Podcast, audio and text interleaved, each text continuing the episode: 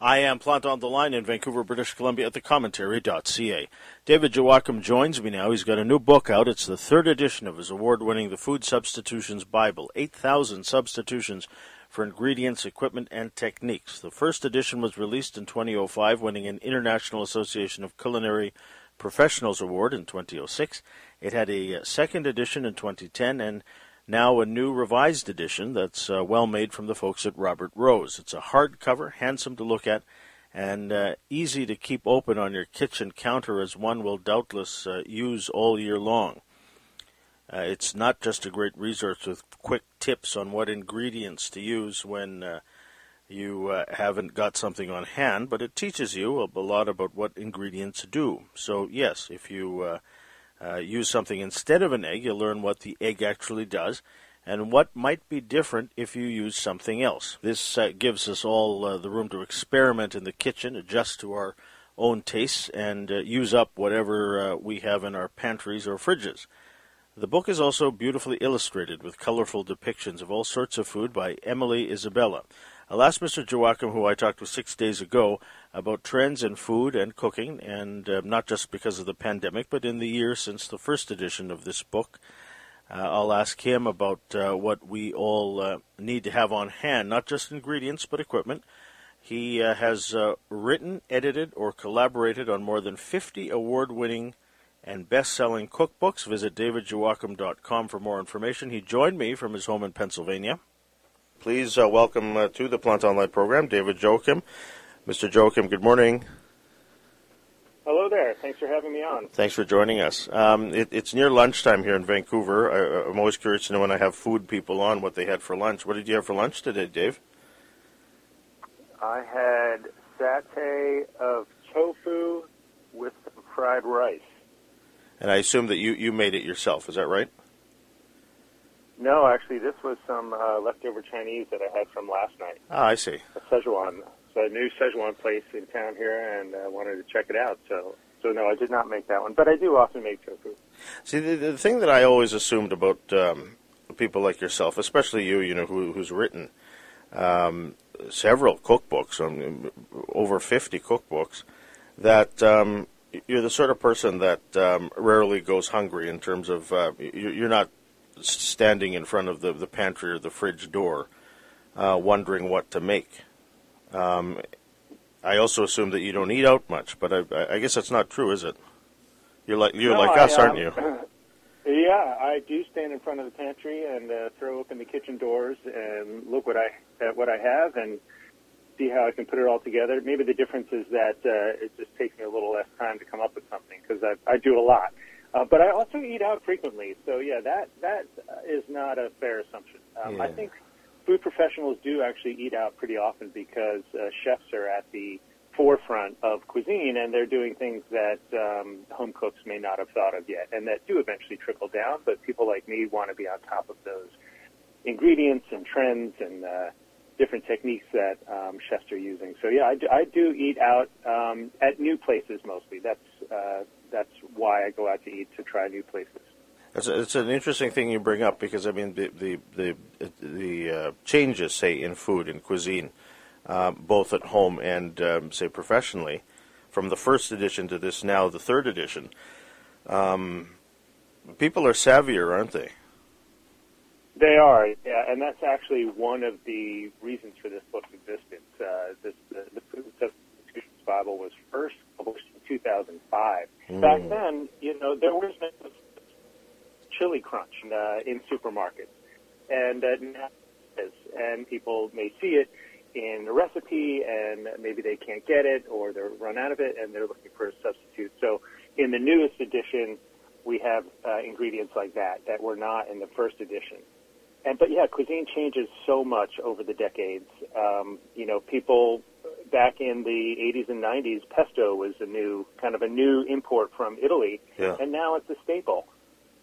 Indeed, indeed. Um, as I'm reading the book, you know, there, there, are things in here like different sort of flowers. I mean, 15, 20 years ago, we probably only have one kind of flour in our kitchen.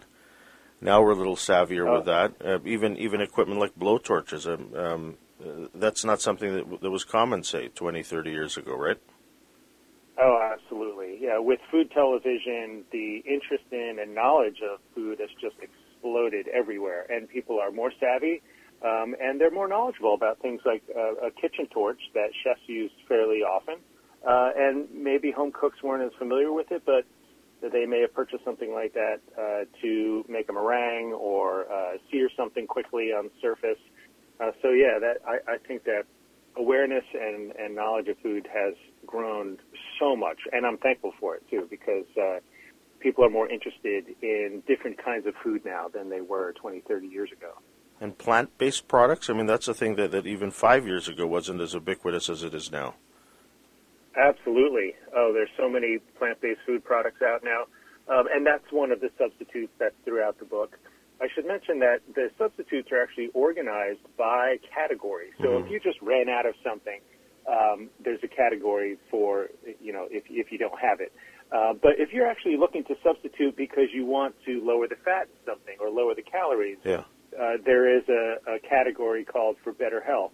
Uh, so vegan substitutes fall in, in that category, and there are all kinds of, substitutes that you would expect, like, um, you know, there's plant-based ground beef instead of animal ground beef uh, that you can get now, um, or plant-based milk. But there are some unusual ones, unusual ones too, like eggs, for instance. Um, there is a fantastic uh, substitute for eggs called aquafaba, which mm-hmm. basically means bean bean water and it is the leftover canning liquid from canned chickpeas. That liquid has enough protein in it from the beans to mimic egg whites and, and even whole eggs. You can use it to make plant-based meringue and to make plant-based mayonnaise, and there are recipes for both of those in the book. So I gather when you when you open that uh, tin of chickpeas, you don't throw the, the, the liquid away, or, do you? I don't. Um, yeah. I usually put it into a quart container and stick it in the fridge, and then if I don't use it after a week or so, I, I do toss it. But usually, I will use it to make uh, some kind of aquafaba. This is the fascinating thing about reading the book is, is, is these things that we would just throw away in, in I was going to say the old days, but it could be as recent as say two or three years ago. We're now keeping. I mean, I never thought to keep say bacon fat or duck fat even. Um, but but these oh, are yeah. things that we should we, we should uh, think about, especially nowadays, right?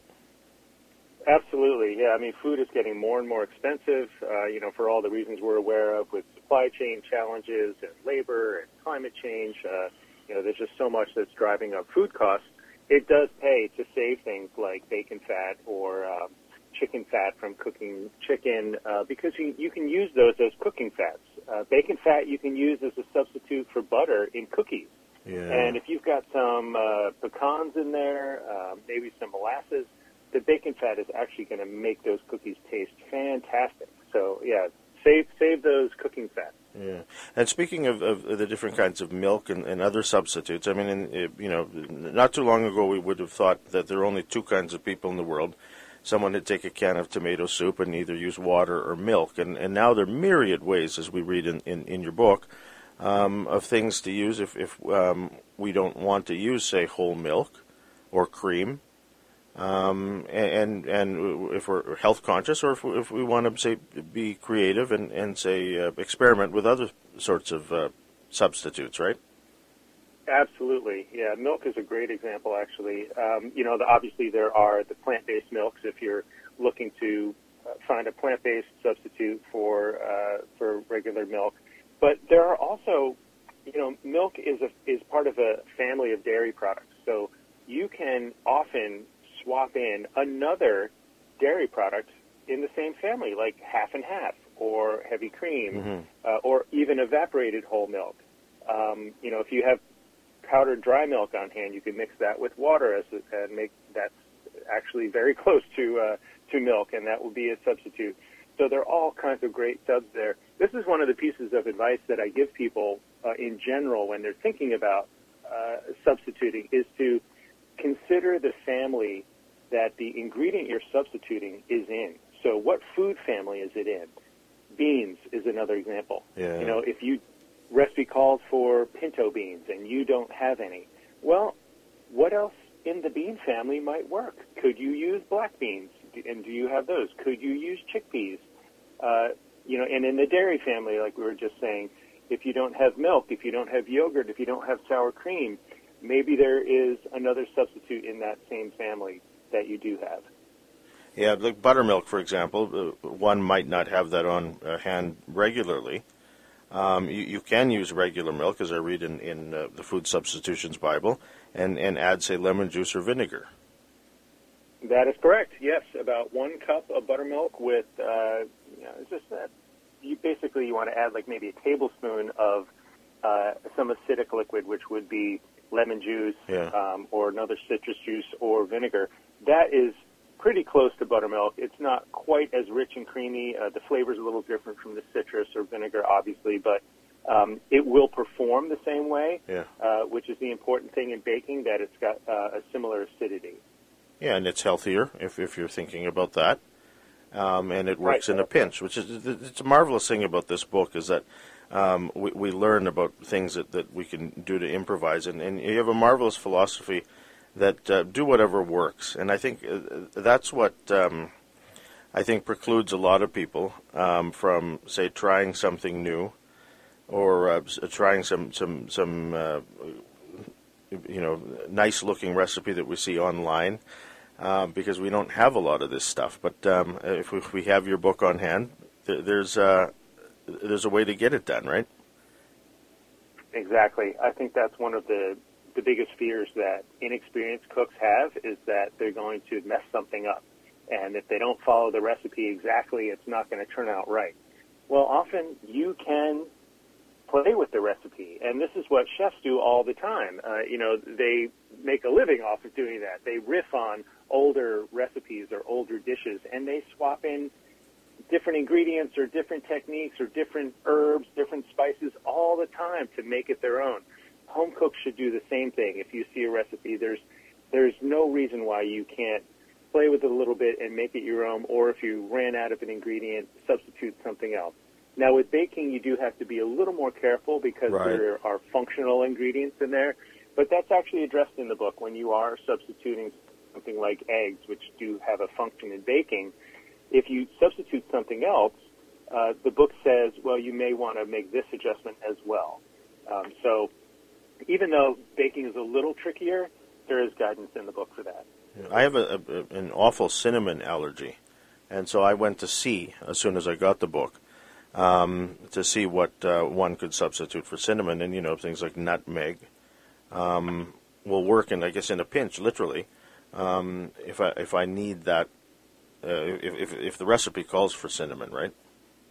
Yes, yeah. There's a whole. The great thing about spices and herbs and other flavorings like that is they will not functionally impact the recipe at all. Mm. So you can change the flavor as much as you like. And cinnamon, there are lots of options. You just think of all the other warming winter spices, they're often called. Um, you know, nutmeg, allspice, uh, even cardamom uh, could be used. Um, and obviously, it's not going to taste like cinnamon, but it it's it's similar, and it may actually take your recipe um, in a direction you'd like it to go. Another great thing in, in your your book, David, is um, are, are, these tables in the back, and and uh, uh, th- throughout the last uh, couple of years, especially. Well, in, well, in Canada, we, we see recipes from the United States that call for a stick of butter, and for the longest time, I didn't know what a stick of butter was or how what that measured out to. Um, and you know, there are tables in the back that, that help with measurements and the sort, and I can't help but think that, that people must be tearing out some of these pages in the back and, and sticking them on their, their walls, their, their kitchen walls or their cupboard doors. Um, I love that idea. I hope they are. you know, I've, you know, I've been writing cookbooks for 30 years now, so these kinds of uh, conversions uh, for metric to imperial measurements, for instance, yeah. you know, I, I'm very used to them, but not everyone is. So yes, those tables are very helpful. So you can see if a recipe calls for let's say it's a, a half ounce of something, a fluid ounce of some liquid, and you don't really know what what that is, and you just have a, a spoon measurement. Mm-hmm. You know, that's one tablespoon, and it shows you in the back of the book um, all of these conversions. And there are other ones for ingredients too, which are very helpful. Uh, rather than putting all of the substitutes for a red delicious apple, for instance, in the apple entry, um, I put those in a chart in the back for things like apples, pears, uh, Asian noodles, where the ingredient the ingredient is very similar, and what you really want is well, is this one in the case of apples? Is this best for baking? Mm-hmm. If I substitute, um, you know, a Braeburn with a Gold Delicious in my apple pie, is that going to work? So that table is in the back of the book. Um, so I call those ingredient guides. They are super useful. And there's some other ones like um, people say all the alcohol cooks off when you Oh, yeah. cook with alcohol. Yeah. Well, that's not actually true. It doesn't all cook off, and it depends on the cooking method and the cooking time. So there's a chart of how much alcohol cooks off in different types of dishes, uh, and that that's helpful too. So there's some interesting info in the back there. Yeah, I always assume that, that if you've lit something, if you flambéed something, it was pretty much gone as soon as the flame was gone. But as we read in that table, or in that chart, um, it would take a long time for, for it to actually cook off if, if, if that's what we wanted, right? Exactly, yeah, and it, time is the key factor there because flambeing is done uh, often at the last minute. Yeah. Um, you know, with say bananas Foster, it's it's more of a, a show at the table, and you just uh, ignite the alcohol. The the short amount of time for flambeing does not actually reduce the alcohol very much. It, it's not the case that all of the alcohol burns off. So a long cooked dish that is just simmered um, Yeah. for hours and hours, more alcohol will actually cook off in that case. Like a stew, for example, yeah.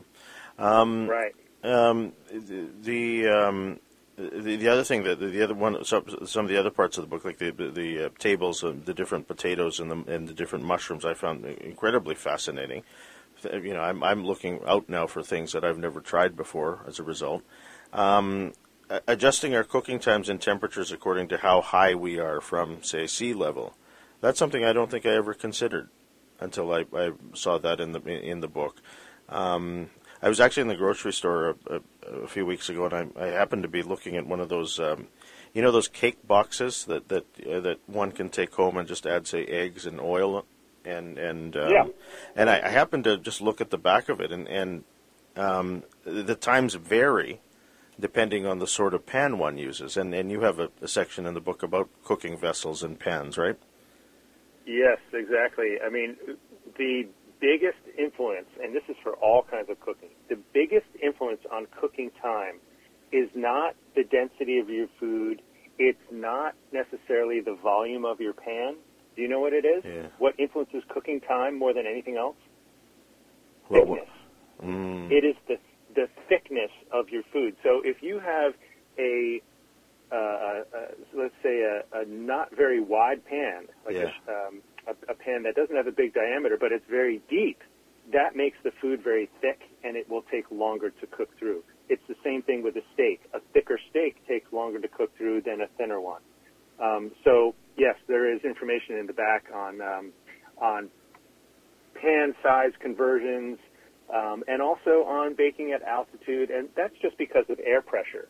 Um, you know, there's less uh, air pressure at higher altitudes, uh, so it's um, it, it, what that that means that uh, the lower air pressure is just it's causing the liquid to heat more slowly. indeed. Uh, so it's yeah, it's it's it's super interesting. And people who cook at high altitude, they regularly make those adjustments to recipes. But um, depending on where you are, that could be that could be the reason why your recipe takes longer or shorter to cook than what's in the recipe. You know, when you make that dish at home, that could be a factor. Yeah, people complain that it, it, it either, takes uh, uh, too long and, and they burn the thing, or um, they're not thinking about um, you know how much time they need to use. I mean, th- these things do matter rather than say whatever whatever's written down in a, in a in a recipe.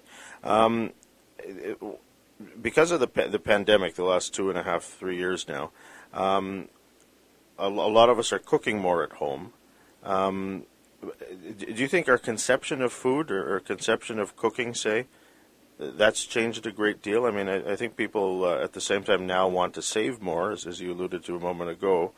Um, um, do, do you think that our ideas of, of how to cook? I mean, like I can't think of just how valuable a book like yours is now.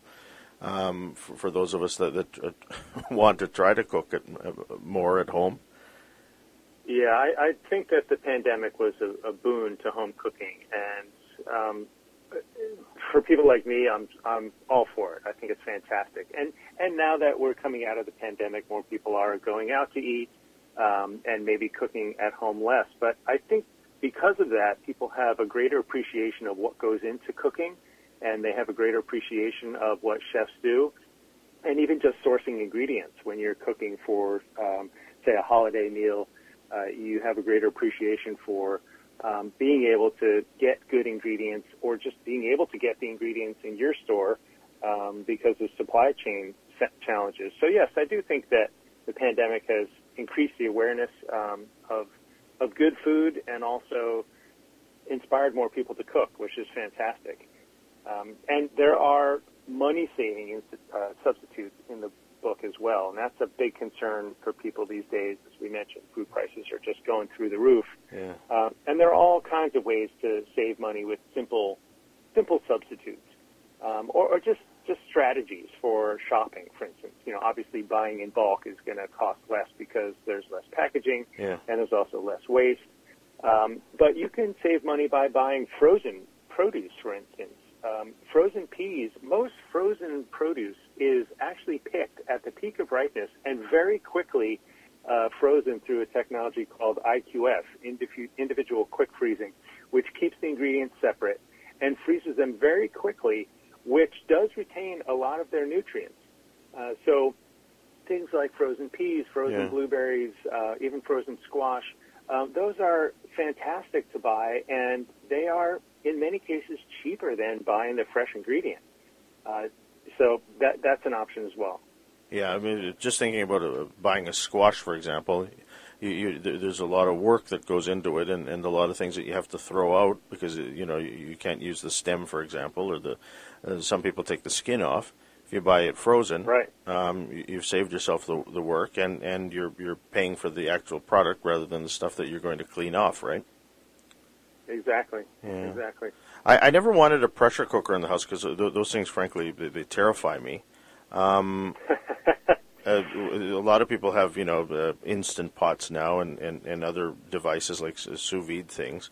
Um, but but in the book, you write that a, a tight fitting lid, more time and more liquid will do the job as just as good as a pressure cooker, right?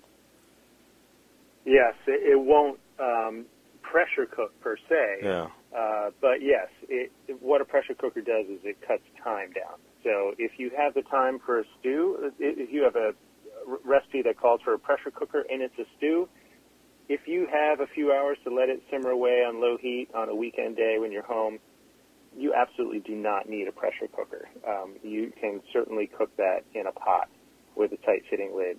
But you're right, a lot of people these days have instant pots which um, they pressure cook uh, they might uh, they might also air fry. There are all kinds of multi cookers mm-hmm. on the market these days. Um, I never bought one of those because I do have a pressure cooker and I actually do like it. One of the things that makes very well and saves a ton of time and effort is risotto. Mm. Um, the pressure of the pressure cooker actually breaks apart the rice as it's cooking, much like the rice would be broken if you stirred it manually. So you do get the release of starch and you do get the creaminess that um, happens through a more traditional process of stirring risotto for a long time. So I, I do like the pressure cooker for some applications. Yeah, I'm always afraid that the thing's going to explode.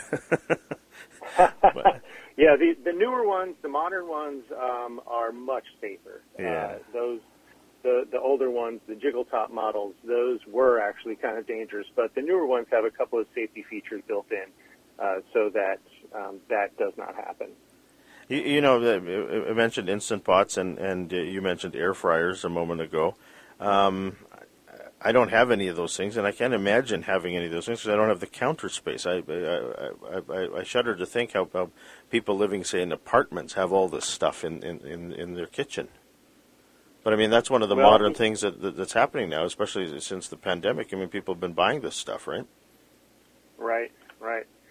Yeah, I mean, it really depends on how often you cook and um, and what you cook. You know, yeah. whether you need all of these different appliances. Um, you know, if if you don't cook a lot of stews and need to, um, you know, cook them quickly, you may not need a pressure cooker or an instant pot. Uh, if you already have a slow cooker, maybe you don't need an instant pot. Um, and how much are you going to use these appliances? So yeah, that. I mean, I'm I'm kind of spoiled because this is my profession, so I do have a lot of equipment Yeah. actually. Um, do I use it all every day? No. Um, you know, some of these appliances I only use once a month or so, but um, it is it's worthwhile just taking a look at what you cook most often and whether an appliance is really going to be useful in your kitchen or if it's just going to take up space. Yeah, yeah. The other thing that struck me, uh, David, as I was reading the book, is just how well made it is. I mean, it lays flat, so you can um, have it open to any section. Uh, you can keep it on your counter, um, and it looks nice. And I'm sure it's going to be one of those books that people will have in their kitchens that'll get stained and, and marked up in the sort. Um, you must be hearing from people who, who have, say, the, the previous two editions and have been using it in the same way. Have you? I have actually, and they're- so thankful for this third edition for just the reasons you mentioned. That it is much more durable. Yeah. Um, so the just so the listeners know, the previous editions had uh, they were paperback books um, with color covers, but the interior was all black and white, and it was uh, a little more u- utilitarian um, and still organized like a dictionary from A to Z. But the new edition is full color with beautiful illustrations, um, very good production qualities, like you said. You know, good paper, a hardcover, lays flat, um, and it's it's a big book. It's five pounds. This is actually the heaviest book I've ever done.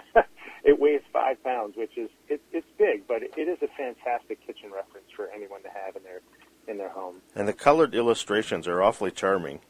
Um, they're actually very pretty to look at. They are. Yeah, I love those. Uh, Emily Isabella drew those, and she did a fantastic job. Love them.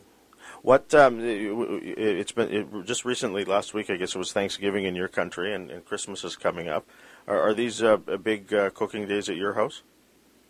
Oh, absolutely. Yeah, um, those are some of the biggest cooking days of the year. Actually, Yeah. um, Thanksgiving is the biggest cooking uh, day of the year in in the U.S.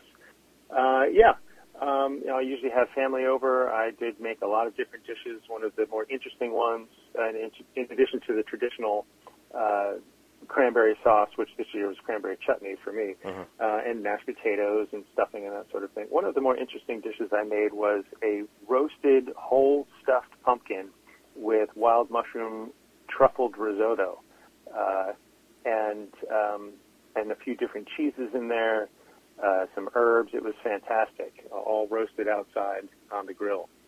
That sounds, you know, I'm, I, it's it's nearly lunchtime here in Vancouver, and that's just made me hungry.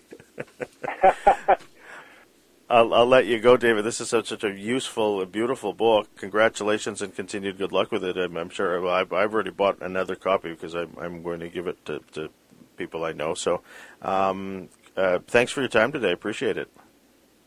Thanks so much, and uh, enjoy the holidays.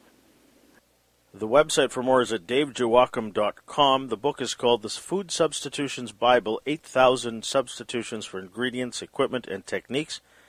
Uh, it's its third edition and it's published by Robert Rose. Uh, its author, Dave Joachim, joined me on the line from Pennsylvania and Vancouver. I'm Joseph Planta.